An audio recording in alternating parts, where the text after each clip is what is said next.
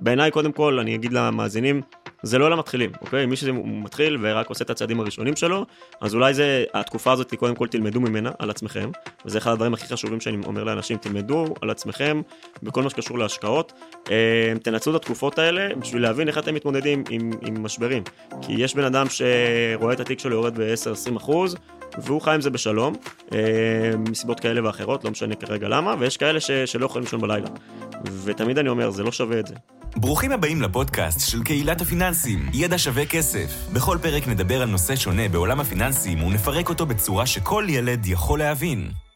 אהלן חברים, ברוכים הבאים לפרק נוסף בפודקאסט שלנו, ידע שווה כסף. אז uh, היום אנחנו הולכים לדבר על נושא שהוא מאוד מעניין מבחינתי. ועם אישה שקודם כל זה כבר גיוון ואני אישית אוהב שיש פה נשים אה, בפודקאסט ונדבר גם על זה אגב, גם על הזווית הנשית.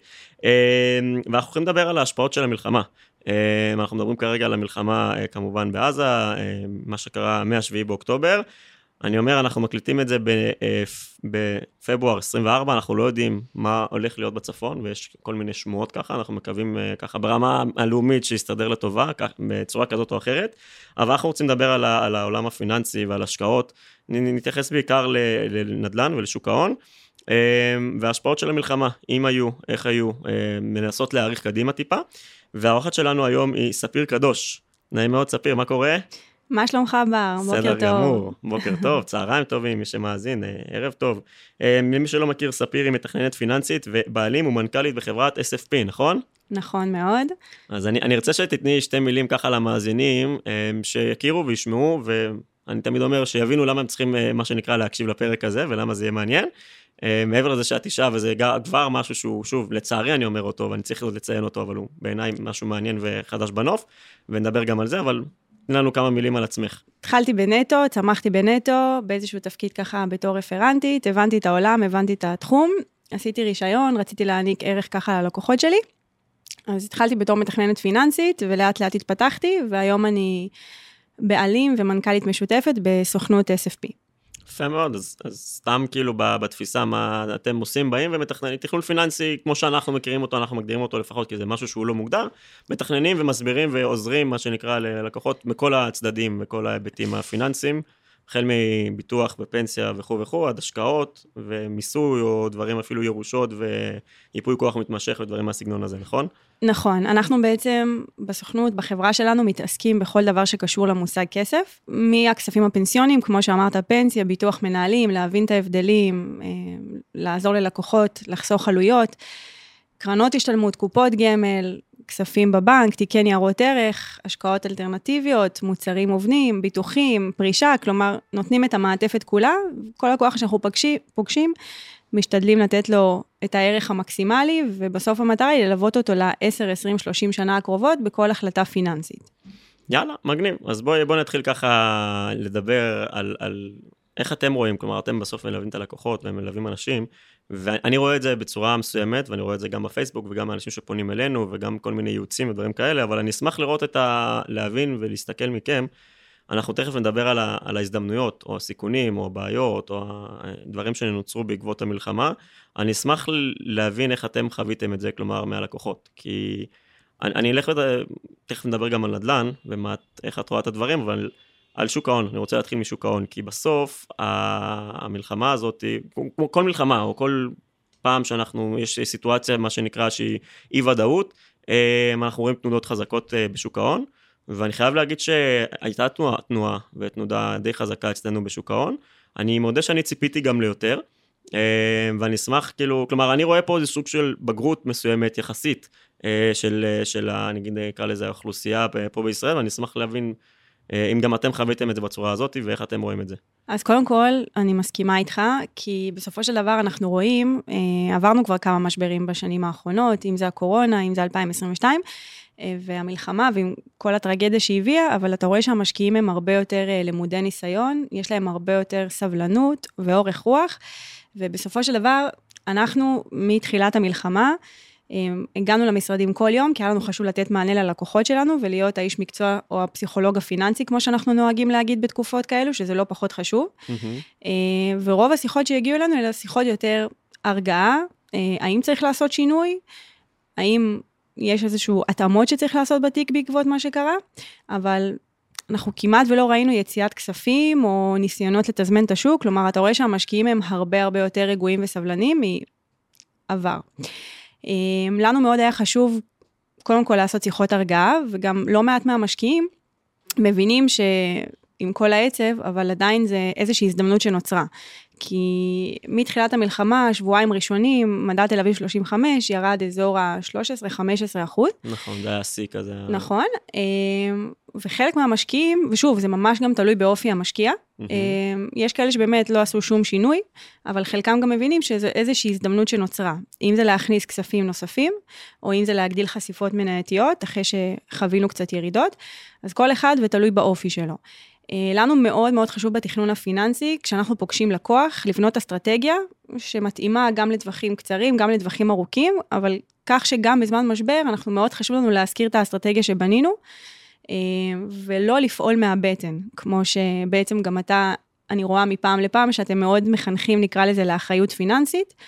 אה, ולא לפעול מהבטן ולא לפעול מאימפולסיביות, אז לפעמים גם יותר מלתת, נקרא לזה איזשהו טיפ, או לנצל הזדמנות השקעה, יותר חשוב לנו רגע להיות פה בשביל הלקוחות, להרגיע, אה, להסביר את האסטרטגיה, כדי שלא יעשו איזשהו, איזושהי טעות, נקרא לזה מלחץ. אני, אני מאוד מסכים, ובעיניי זה אחד הדברים הכי חשובים שאיש מקצוע שמלווה, אני, אני עכשיו בתור מאזין, כלומר, אתם המאזינים שעכשיו מקשיבים לפרק, בסוף, אה, אנשי המקצוע, יש להם ידע רחב, יכולים לעזור לכם בהרבה מאוד דברים מבחינת הידע, אבל חלק משמעותי, כמו שאמרת בזה, זה עניין של פסיכולוג.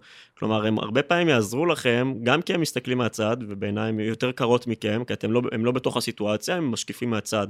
אה, אני לא מדבר על מלחמה, על הסיטואציה הפיננסית שלכם, והתפקיד של איש המקצוע הוא מעבר ל...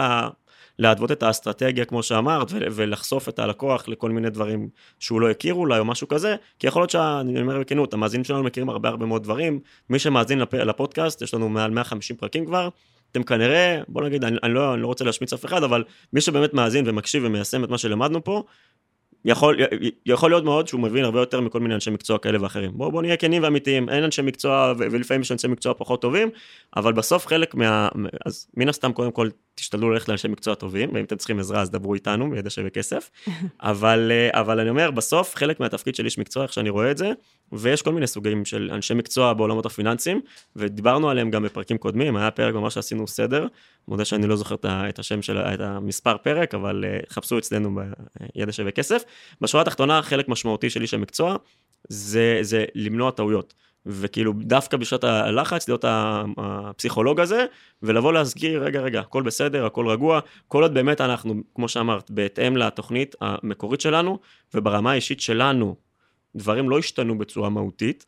אמ, אז אני מסכים שזה כאילו, זה משהו שהוא מאוד מאוד חשוב, למנוע טעויות אמ, אמ, שנובעות מלחץ אה, ובעיקר אה, משהו פסיכולוגי, אז זה משהו שתיקחו אליכם המאזינים, כלומר, אם אתם הפסיכולוג של עצמכם, אה, או להתייעץ עם בן בת זוג, או חבר שמבין בהשקעות שיכול להסתכל מבחינה, מצורה חיצונית, או להיעזר באנשי מקצוע. לא משנה אם זה טכנאי פיננסי, או יועץ השקעות ממש, או סוכן ביטוח, בסופו של דבר, מה שעובד לכם נכון. אז זה ככה היה לי חשוב, ואני מסכים איתך גם, כמו שאמרת, וגם אני חושב שראינו את זה ביחד. הציבור הישראלי גילה יחסית בגרות.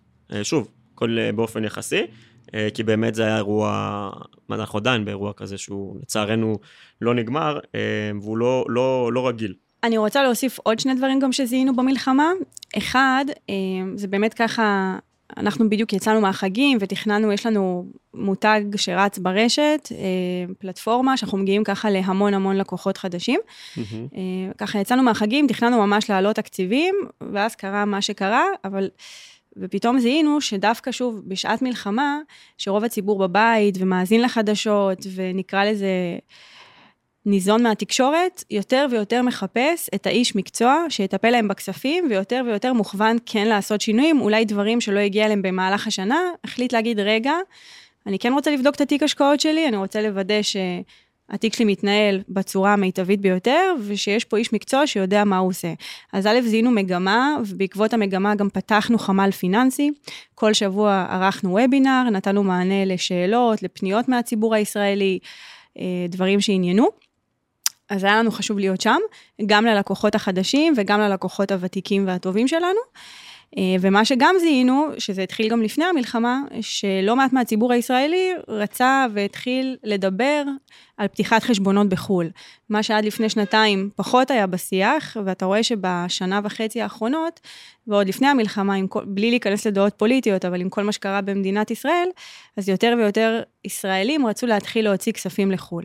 אז גם שם אנחנו ידענו לתת להם מענה, ולא מעט פנו אלינו בנושא, ורצו שנלווה אותם בכל התהליך, אם זה בפתיחת חשבונות אה, בשוויץ, לוקסמבורג, בסכומים לא מאוד גדולים, אז ידענו להנגיש זאת עבורם. אם זה בתוך האפיקים הקיימים, שלא מעט מהציבור לא ידע שאפשר להיחשף למסלולי חו"ל, למסלולי מט"ח בתוך האפיקים הקיימים שלהם, mm-hmm. אז גם שם ידענו לתת מענה.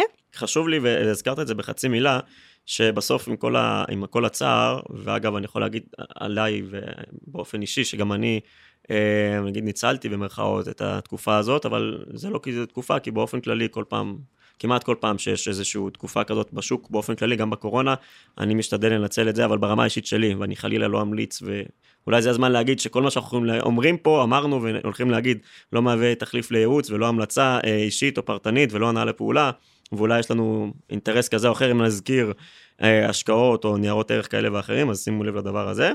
אבל, אבל אני רוצה שנדבר רגע על ההזדמנויות, איך שאתם רואים את הדברים. אמ, אני בשוק ההון ברמה האישית, כמו שאמרתי, נראה לי שגם אמרתי את זה באחד הפודקאסטים, כן נכנסתי אמ, לפוזיציה מסוימת, אה, דווקא, שזה היה בשבוע, שבועיים הראשונים, ואני אשמח לשמוע מכם, כאילו, בעיניי קודם כל, אני אגיד למאזינים, זה לא למתחילים, אוקיי? מי שזה מתחיל ורק עושה את הצעדים הראשונים שלו, אז אולי זה, התקופה הזאת, קודם כל תלמדו ממנה על עצמכם, וזה אחד הדברים הכי חשובים שאני אומר לאנשים, תלמדו על עצמכם בכל מה שקשור להשקעות, אה, תנצלו את התקופות האלה בשביל להבין איך אתם מתמודדים עם, עם משברים. כי יש בן אדם שרואה את התיק שלו יורד ב-10-20 אחוז, והוא חי עם זה בשלום, אה, מסיבות כאלה ואחרות, לא משנה כרגע למה, ויש כאלה ש, שלא יכולים לישון בלילה. ותמיד אני אומר, זה לא שווה את זה. אוקיי? כלומר, אם אתם לא ישנים בלילה בגלל uh, תיק ההשקעות שלכם, אז אולי שווה לכם, דיברנו על איש מקצוע, ללכת לאיש מקצוע ולנסות להבין ולהפחית סיכונים ולבנות את התיק. גם, גם, תמיד יש הסברים לוגיים, אבל לפעמים זה לא מספיק, יש אנשים שזה לא מספיק להם, ולכן אני אומר, אם אתם ככה לא ישנים בלילה או אתם מרגישים שזה עושה לכם לא טוב, בסוף כסף והשקעות נועדו לשפר לנו את החיים, ולא uh, מה שנקרא לגרום לנו לא לישון טוב בלילה, זה לא שווה את זה בעיניי, גם אם על הנייר או באקסלים, או אני אציג לכם מיליון מחקרים ש, שאתם ת, ת, תרוויחו הרבה מאוד כסף בשביל הדבר הזה. אז קחו את הדבר הזה בחשבון, אני אומר, אני נכנסתי ולקחתי פוזיציה בשוק ההון אה, כי ראיתי הזדמנות, אבל זה לא מתאים לכל אחד, ואני אשמח לשמוע מה הטייק שלך בנושא של איזה הזדמנויות נוצרו, אני אגיד, אה, בעקבות המצב הביטחוני פה בישראל, ו- ואז בשוק ההון, ככה נבקש אה, שתתייחסי לשוק ההון, ואחרי זה נדבר על, על עולמות הנדל"ן.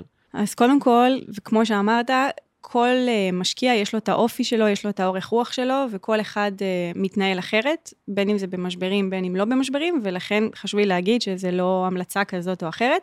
בגלל זה כל לקוח שאנחנו נפגשים איתו, אנחנו עושים ברור צרכים, בונים לו אסטרטגיה שמתאימה לאופי שלו, לטווח ההשקעה שלו, כן, כלומר... כן. אני, אני רוצה נקודות כלליות, אנחנו בפודקאסט מדברים להמונים, לא עכשיו המלצה ספציפית, אבל נקודות כלליות ש, שאת אומרת, וואלה, עכשיו בסיטואציה, אנחנו מדברים פברואר 24, איפה אתם מזהים דברים, או נגיד עיוותי שוק, אבל, אבל מקומות ש, שיש בהם אה, פוזיציות השקעה מעניינות.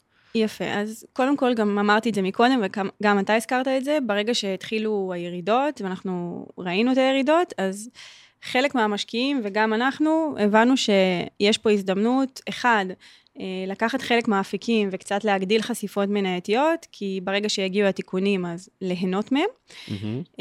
ושתיים, גם להכניס כספים חדשים. אז חלק מהמשקיעים, אני כן יכולה להגיד לך, ניתקו מה שנקרא את הרגש, ואכן לקחו או כסף חדש, או לקחו אפיקים קיימים שהיו למשל במסלול כללי, מסלול כללי רגיל, והתחילו להגדיל לכיוון תל אביב 35, S&P 500, מסלולי מניות, כלומר, קצת למסלולים יותר מנייתיים, ושוב, באפיקים שהם לטווח ארוך, אני לא מדברת על כספים שהם כמובן לחצי שנה-שנה.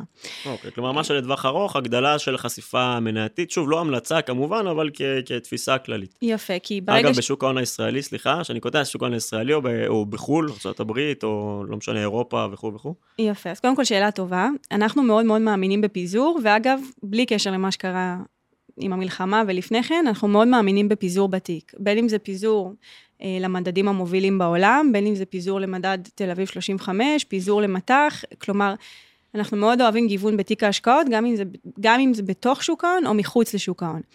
אז אחד, פיזור למסלולים שאגב, מכילים בתוכם גם את ה...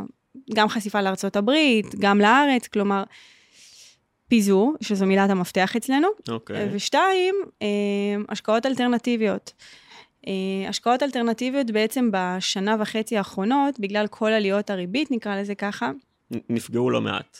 נפגעו לא מעט, אבל גם נוצרו הזדמנויות להיכנס לכל מיני השקעות אה, שיניבו אולי תשואות גבוהות יותר מלפני שנתיים-שלוש, אה, בגלל שאותם גופים מוסדיים, לצורך הדוגמה, קנו נכסים במחירים שהם יותר אטרקטיביים. אני, אני אגיד במילה למי שלא מכיר, השקעות אלטרנטיביות, אנחנו לא ניכנס לזה, דיברנו על זה לא מעט בפודקאסט, אבל מישהו אולי לא, לא האזין או לא, לא סגור על זה, בגדול, בתכלס, אלטרנטיבי זה לא משהו, זה ההגדרה הקלאסית, מה שאני מכיר לפחות, זה משהו לא, כל מה שהוא לא שוק ההון, כל מה שהוא לא שכיר.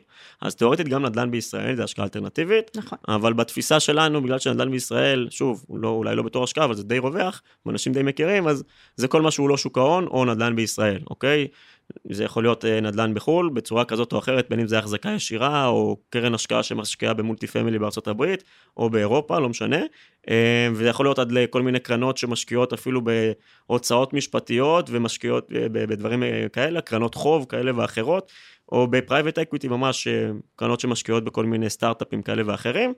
אני אגיד בכוכבית שזה, שוב, כמו שאמרתי, זה בעיניי למתקדמים. גם הסכומים, אגב, הם, הם די אה, למתקדמים, אבל אה, באופן כללי זה, זה, זה השקעות שצריך להבין אותן בצורה אה, יותר עמוקה. נכון. אה, ו, ושוב, זה, זה השלב הבא בעיניי למי שכבר מיצה את, ה, את הבסיס של שוק ההון ונדל"ן, ויש סיבה אמיתית, אוקיי? אגב, אנשים לפעמים מחפשים כל הזמן פיזורים. אה, לפזר זה נהיה, אני מרגיש שזה נהיה טרנד, זה חשוב אגב, אני מאוד מאמין בזה, אבל, אבל לא חייב כאילו בכוח. כלומר, אם אין באמת סיבה, אז, אז, אז לא יודע אם חייב, אוקיי? לא בכל סיטואציה. אמ, אני, אני כן אתך, אתן כוכבית בתפיסה שלי בהזדמנויות, אני כן חושב שדווקא, אני, אני מאמין בפיזור, וחלק גדול מהתיק של, רוב התיק שלי לא מושקע בישראל, אה, ועדיין אני חושב שבגלל כל מה שקרה עוד לפני המלחמה, עם כל המהפכה המשפטית, ראינו שהבורסה בארץ עושה תשואות יחסית יותר נמוכות מהעולם, וגם בגלל המלחמה. אמ, אנחנו באיזשהו שלב טיפה הדבקנו את הפער, ועכשיו טיפה, אבל עדיין לא באמת השלמנו פערים.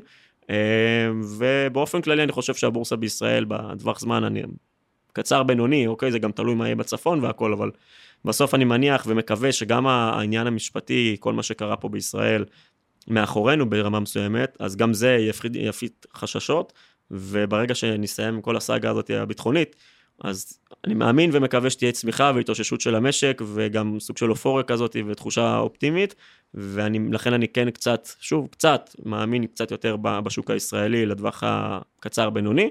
שוב, לא המלצה, אה, זה יכול להיות אגב גם מניות וגם אג"חים, אוקיי? זה גם עוד איזושהי נקודה שאני רוצה לחדד, כי אנחנו, אני מרגיש לפחות שכל העולם הזה, כל מישהו פחות או יותר בגיל שלי, אה, בגיל שלנו, אני אגיד, שאת פחות או יותר נראה לי אנחנו באותו גיל, אה, חווה ומכיר עולם של ריבית אפס.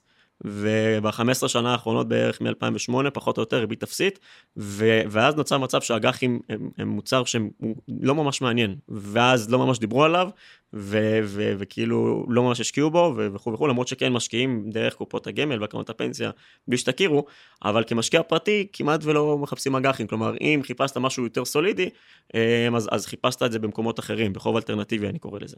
אה, ואני חושב שהאג"חים הפכו להיות מוצר שהוא יותר מעניין בגלל עליות הריבית, בלי קשר למלחמה.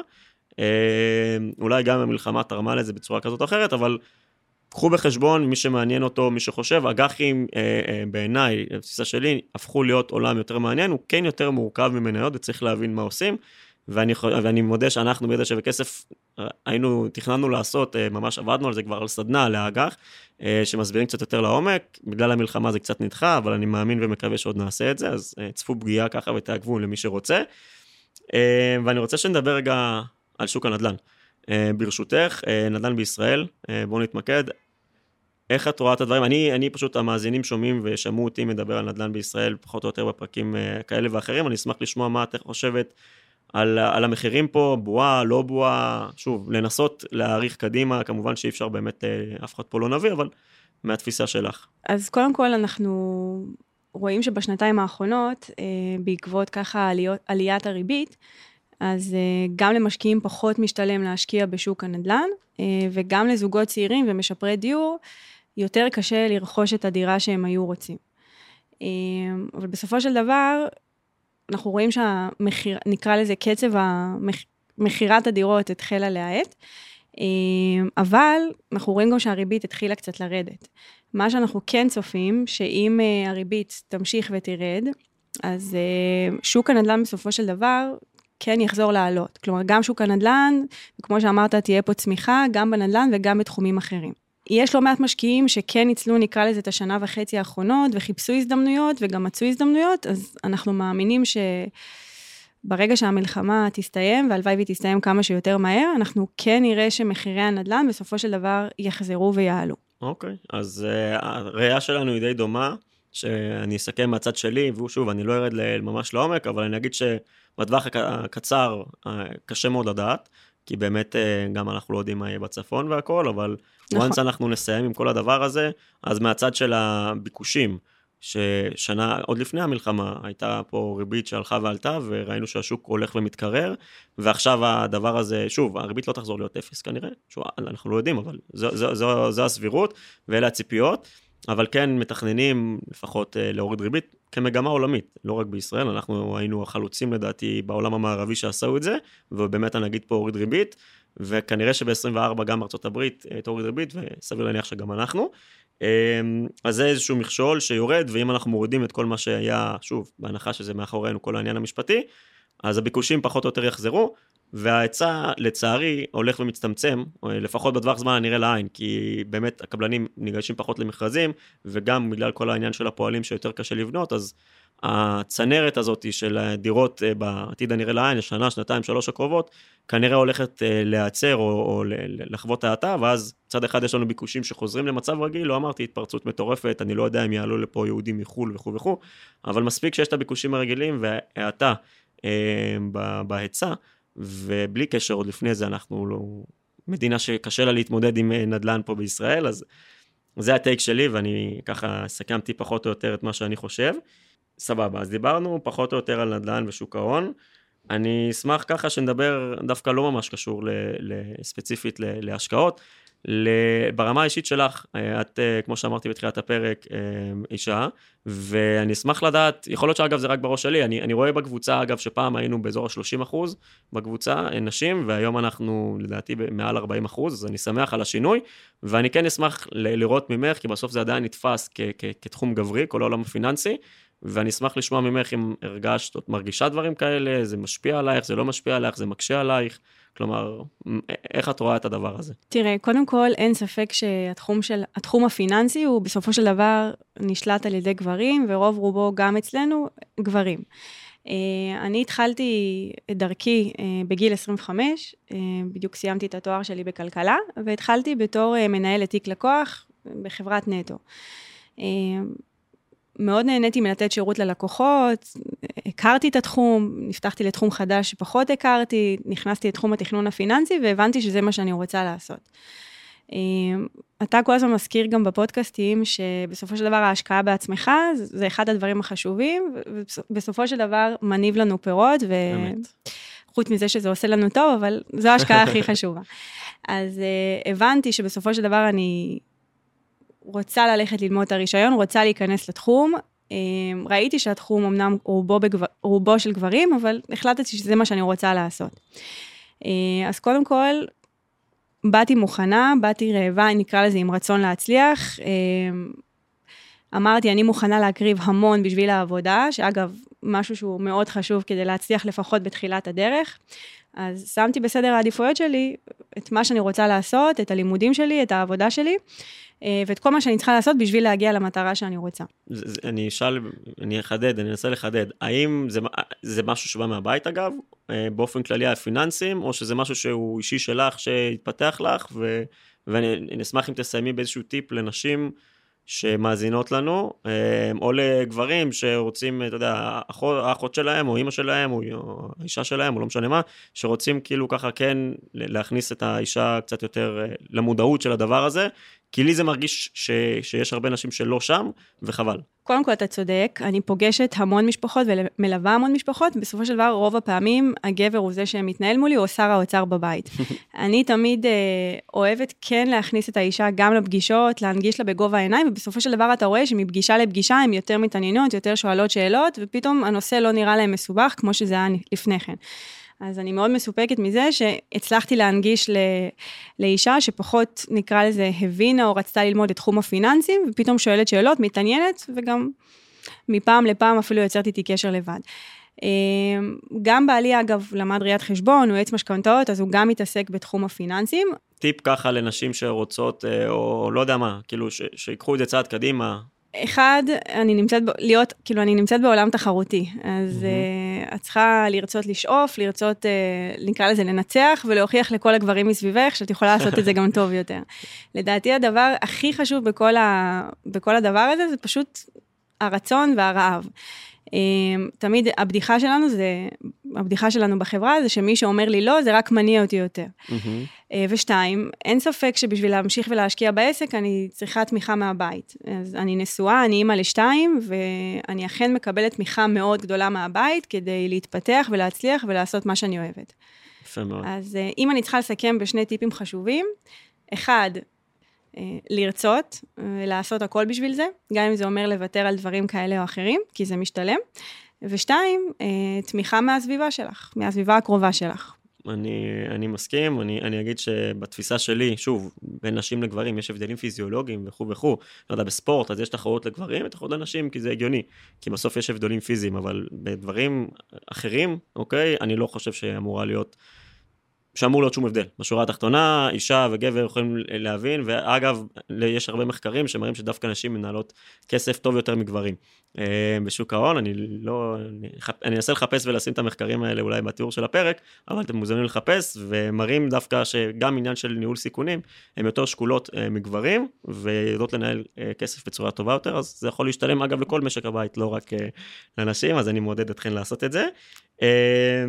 ונקודה אחרונה שאני אשמח כן לגעת בה, שככה דיברנו קצת לפני הפרק, אמ, זה לגבי, שוב, זה לא קשור כל כך למלחמה ולנושא הפרק, אבל כן היה לי חשוב שנדבר עליו, כי זה מעניין, והרבה מהמאזינים שלנו אמ, מתלבטים על זה, ואנחנו כנראה גם נעשה פרק על זה בעצמנו, אבל נקודה כוכבית ככה לגבי הטייק שלך לטרנד אה, למחקי מדד S&P 500, אוקיי? שזה טרנד עולמי שנכנס לישראל בשנה, שנתיים, שלוש האחרונות, ומה את חושבת על זה? האם זה נכון, זה לא נכון, זה טוב, זה לא טוב? יפה, זו שאלה שהאמת, שאלה מעולה, כי היא גם חוזרת מהמון לקוחות אה, שאנחנו פוגשים. גם ויטלי, שהוא השותף שלי, וגם אני, אה, תמיד בכל הראיונות, מאמרים, כתבות, פודקאסטים, פחות אוהבים, נקרא לזה, להיכנע וללכת רק אחרי טרנדים. דיברתי מקודם על פיזור בתיק השקעות, גם אתה הזכרת את זה, אנחנו ממש עוד, כשבונים אסטרטגיה, ועוד לפני מה שקרה במדינת ישראל ב-2023, אה, המלצנו, שוב, תלוי באופי המשקיע ובטווח השקעה שלו, לקחת חלק מהמדד, מהמדדים המובילים, אגב, לא רק S&P 500, זה יכול להיות נסדק, סמי קונדקטור, זה יכול להיות תל אביב 35 וכולי, וכן לפזר בתיק השקעות.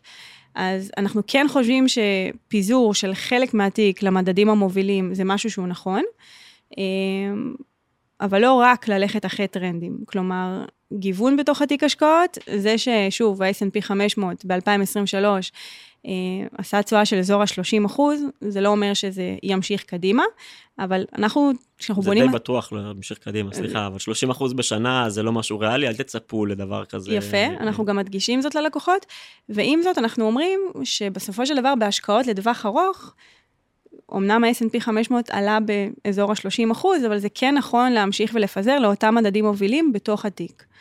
אז אה, זה לא שחור או לבן, אנחנו עוד הרבה לפני השנה האחרונה, באסטרטגיות שבנינו, פיזרנו ל-S&P mm-hmm. 500 ולמדדים נוספים. ואגב, אנחנו בסקירות החודשיות, כי אנחנו כל חודש הולכים לכל הלקוחות שלנו סקירה חודשית, קצת מיקרו, מקרו, תשואות, מוצרים שרלוונטיים לתקופת הזמן, הזמן הנוכחית, להנגיש להם ככה כמה שאפשר כל חודש אה, דברים uh, מעניינים. Mm-hmm. דיברנו על פיזור למסלולי חו"ל ופיזור למסלולי מט"ח, כלומר, בלי קשר למה שקרה עם המלחמה. כן. אז uh, בסוף, כשאתה מסתכל על התיק שלך, צריך לראות לכמה זמן אתה הולך להשקיע את הכספים.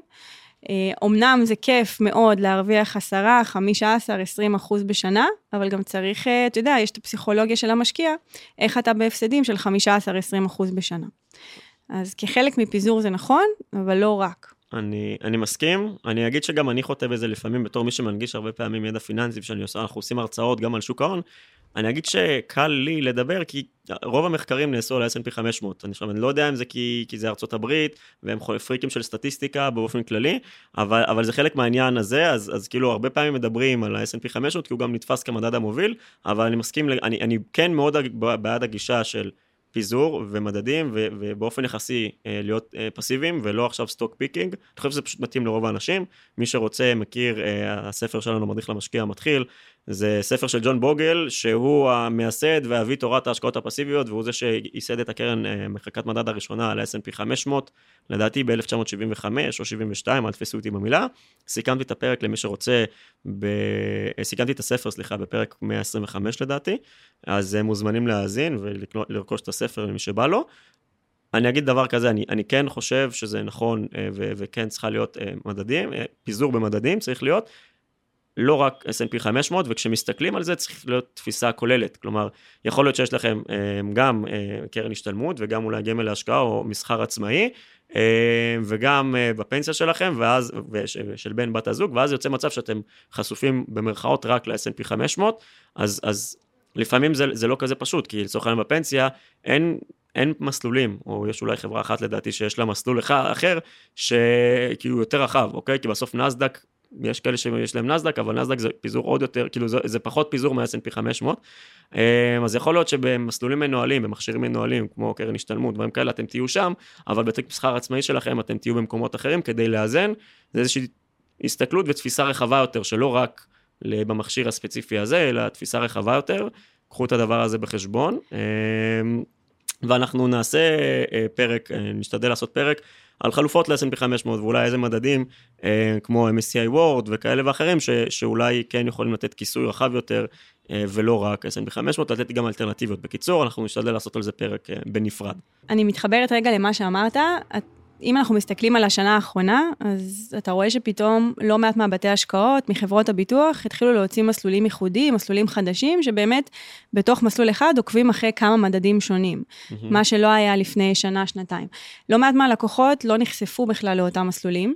אה, בסופו של דבר, הם פוגשים איש מקצוע שהוא בעצם מספר להם על קשת רחבה של מסלולים בתוך האפיקים הקיימים, ואז בעצם מנגישים להם גם את המסלולים הללו בדברים הקיימים. עכשיו, אנחנו מאוד אוהבים בתכנון פיננסי, אבל זה כבר לפרק אחר אולי.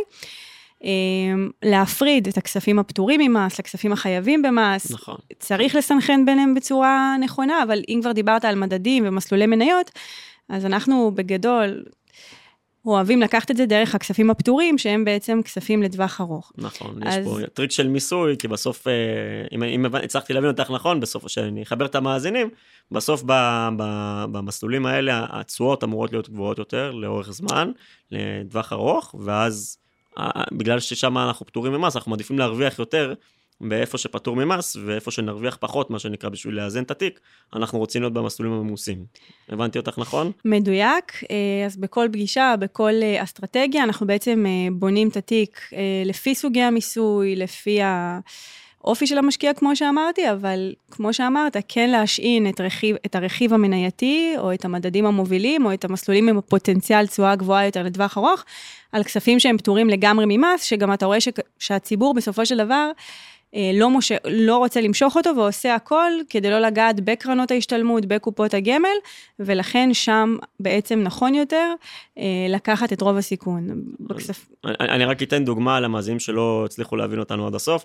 נניח שיש לכם אה, כסף במסחר עצמאי וכסף בקרן השתלמות. בסדר? ואני שוב, זה לא המלצה ולא תחליף לייעוץ מס וכו' וכו', אבל נניח שיש לכם 100 אלף שקל בקרן השתלמות ו-100 אלף שקל במסחר עצמאי. תהיו איתי במספרים, ואתם במסחר עצמאי משקיעים 50% במניות ו-50% באג"חים, ואותו דבר בקרן השתלמות, 50% מניות, 50% אג"ח. אז בסוף יש לכם 100 אלף שקל במניות ו-100 אלף שקל באג"ח. התפיסה אומרת, חבר'ה, ברמת המיסוי, כנראה שתרוויחו יותר במניות, אז עדיף שה, שכל המסלול המנייתי יהיה בקרן השתלמות, ששם זה פטור ממס, וכל המסלול האג"חי יהיה במסחר עצמאי. ככה אתם בסוף באותה רמת סיכון. אני לא אומר להגדיל רמת סיכון, אתם בדיוק באותה רמת סיכון, אבל כנראה תישארו עם יותר נטו בכיס, כי הכספים שאתם תרוויחו במניות, כנראה יהיו אה, אה, גבוהים יותר, כלומר, תשואה אה, גבוהה יותר בסופו של דבר, עדיף שהיא לא תהיה ממוסה, וה, והעולם האג"חי, אה, לצורך העניין בסיכון נמוך יותר, אז הוא יהיה ממוסה, אבל אה, תשלמו פחות מס בסופו של דבר, אז אני מקווה שזה היה מספיק ברור למאזינים, כי בלי לראות את זה בעיניים במצגת, אנחנו לפעמים מרחיבים את זה, אגב, גם בקורס של שוק ההון שלנו אנחנו מרחיבים על זה, קוראים לזה פירמידת ההשקעות. אז, אז אני מקווה שזה היה מספיק ברור. אגב, הדוגמה שנתת, אנחנו ככה בכל פגישה ממש נותנים דוגמה מספרית ללקוחות, כי בסוף כשאתה רואה מספרים, ככה אתה מבין הרבה יותר נכון.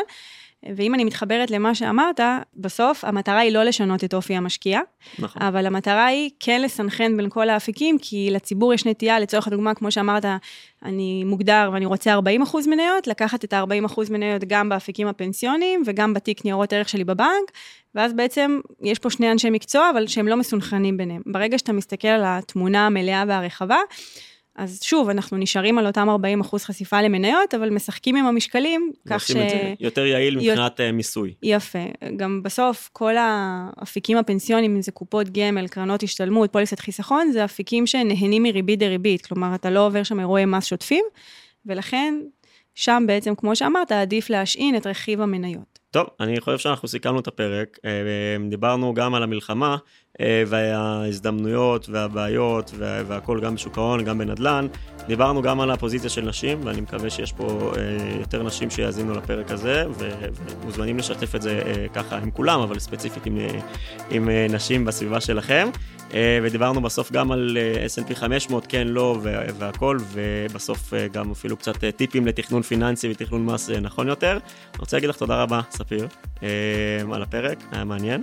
וחברים, תמשיכו לעקוב, תשתפו אותנו, תדרגו אותנו, ונתראה בפרקים הבאים.